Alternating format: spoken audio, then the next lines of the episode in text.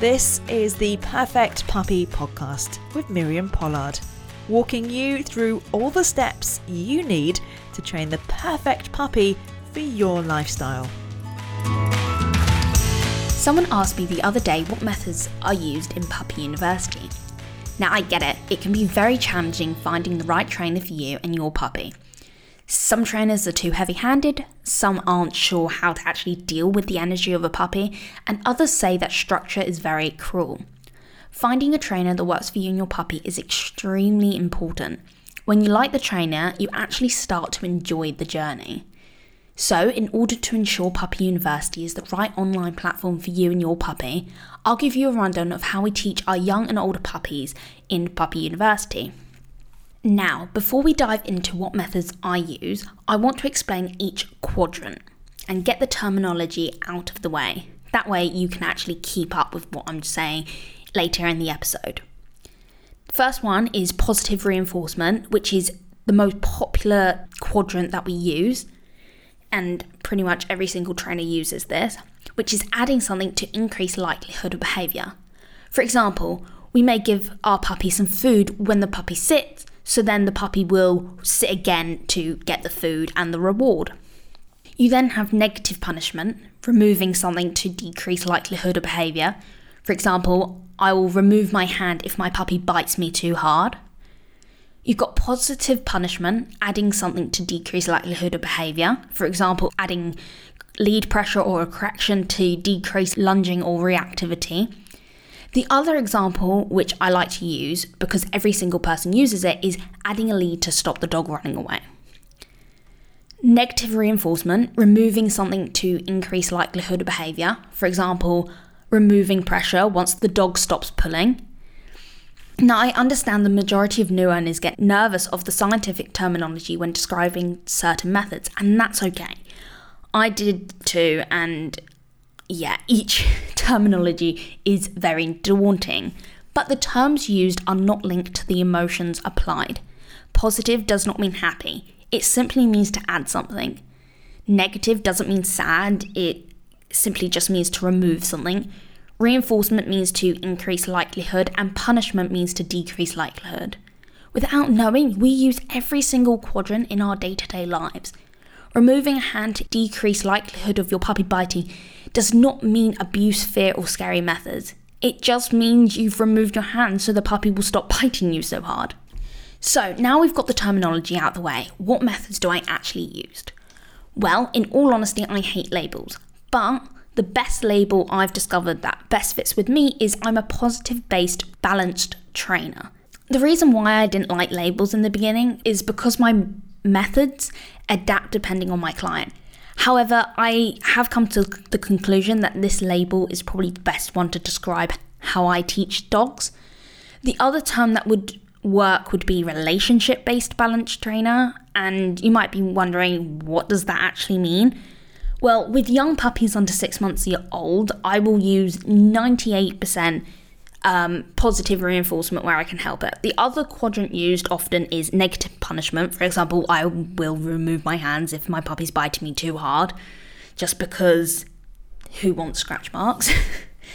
and again, it again depends on the um, client or the dog because I won't necessarily do that with Tiggy.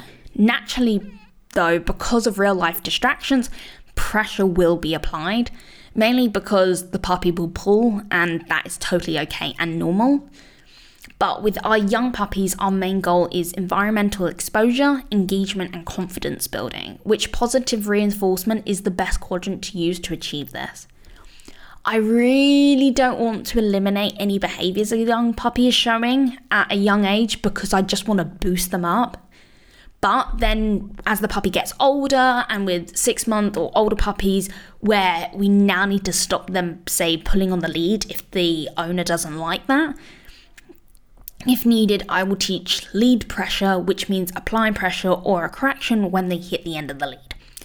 This just means that they no longer find it the best thing ever, flinging themselves at the end of the lead and lunging at every person or dog they see. Now, on a case by case basis, I may correct for fixating on a dog depending on the individual dog's intentions, but this is very, very, very dependent on the individual dog. And now, what will I be teaching you in Puppy University? Well, I will primarily use no corrections throughout Puppy University, mainly because a correction is very, very dependent on the individual case. However, I will be talking about corrections and teaching them in a way that allows you to adapt per case by case. However, I think it's important for owners to understand what a correction is and the intent of it, so I will be covering it and I will be covering it in a way for you to understand and, like I said, adapt. Now, I want to give you some examples of when I have personally used or even not used a correction. So, I had a client in recently. The dog would drag their owner around, lunge like mad, fling and twist themselves whenever they see a dog in particular. She's been working so, so hard and she's used primarily positive reinforcement, but just didn't know how to tackle this one little thing. His lead walking was awful, and he would, like I said, lunge and fling himself around whenever he'd see a dog. We didn't actually correct the dog though for lunging at other dogs. He didn't need it at all all we taught him was don't hit the end of the lead, and because he had such a solid heel due to positive reinforcement, he figured out that was the only behaviour he needed to focus on. In one hour, he passed about 20 dogs without even looking at them, and his reactivity has been about 98% resolved after our one hour session. I also had another client who was extremely stressed because their dog wouldn't stop barking she couldn't work and they were scared they'd need to rehome him because of other people in the houses complaining. Rewarding silence didn't help because he quickly changed barking with 5 second silence, so the best way to stop him excessively barking was to correct it. We corrected him once upstairs and once when the doorbell went off, and he went from barking every hour for 5 minutes at a time to barking once a week, if that. This again all happened in less than an hour. Now, when will I not correct? So, when I first started training Tiggy, due to her puppyhood and the mistakes I made, she was extremely unconfident. She was also reactive, so she'd lunge you to overexcitement and she'd fixate and avoid when she was nervous. Using any kind of pressure or corrections in this case didn't help, and she linked the corrections to when she'd look at dogs, which created a lot of conflict and nerve for her and a lot of confusion. So corrections until her confidence was higher was just off the tables. This lasted for almost a year and I still rarely correct her now because it really just doesn't work for her. A correction should be there to give clarity and to communicate with the dog. If it's creating conflict, then it shouldn't be done.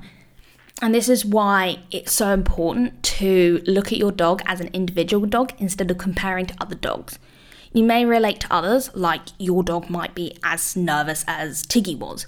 But remember, even though Tiggy was nervous and still very sensitive now, your sensitive dog might work better with a correction because it eliminates conflict because they're dragging and they just need know to not do that.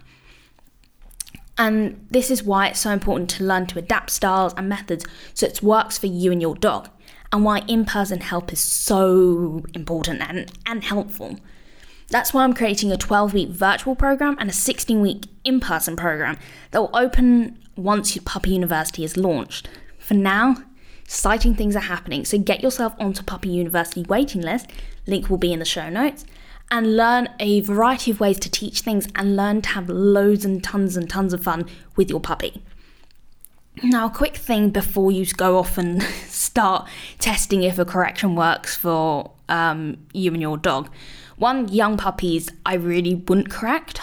Again, like I said, it's all about confidence building. That is our main goal, and a correction, if you don't know what you're doing, can not help, basically. Plus, if your puppy is sensitive, then it's just not worth it. And even if your puppy isn't sensitive and very confident, what's the point? It's down to us to manage their behaviour and not put them in situations they need to be corrected in. Now, the other thing is it's very, very important that your puppy knows an alternative behaviour. That's why we use just positive reinforcement in the beginning.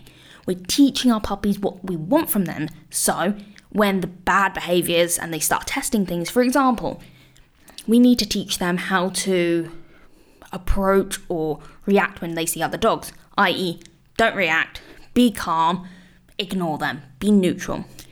If then at eight months old they go, actually, they're suddenly the best thing ever, your puppy should already know to be relatively neutral. Now, again, this is why it's a case by case because sometimes, in order to get the behavior we want to reward, we need to eliminate the negative behavior. For example, um, we had to stop the dog barking by correcting. Therefore, the dog stopped that and had room to do the behaviors that we wanted, and therefore we could reward way more. It took one correction to give that dog clarity, and then he, we can boost his confidence back up, and it didn't affect him. However, if the corrections aren't doing anything, aren't giving that clarity, then you need to go back and teach the dog what you want. So then once you've corrected it, they go, oh, okay, so I do that. I do what I was rewarded for and don't do what I just got corrected for. And that's why corrections is very much a a method that needs to adapt per case by case. Now, it's not to say that it's a bad thing, it's not. But why are you correcting? And you need to start understanding if your dog is understanding it. because otherwise, you could correct at a wrong time and your dog thinks it's come from a tree. Like, in all honesty, we don't understand the dog's brain of how they're working. Even when we're rewarding things, are you rewarding for the position they're in, for looking at that certain thing, for smelling something? Has the consistent smell of a dog gone past every time you've clicked? It's all these things that we will never truly understand, and that's why it's really important to work with an in person trainer. That's why I'm creating this um, 16 week in person uh, program, which I'm very, very excited for. but, like I said, before we start teaching our dogs what we don't want, it's so, so important what we that we teach them what we do want. For example, my client who was able to walk past 20 dogs had a solid heel it was just around distractions that he really struggled with. And he just completely was like, oh, I don't know what to do in this, so I'm just going to lunge. I'm excited. As soon as we told him don't, he just pinged back to heel. He went, Well, that's the only behavior that I really know what to do. And we were firing rewards at him because he just got it. And because he knew it so well, we didn't have to use loads of rewards because he had such a high reward history anyway. And this is why it's really important to understand our dogs and how their brain works. And that's why module two of Puppy University will all be about understanding our puppies. How do their brains work? From what we can at least try and understand from the research that has been done so far. So I'm really, really looking forward to be teaching you all this. And I really hope that you'll be able to join me throughout the Puppy University journey. Well, as always, I can't wait to see you there. Have a lovely, lovely day, and hopefully, we'll see you next week. Bye.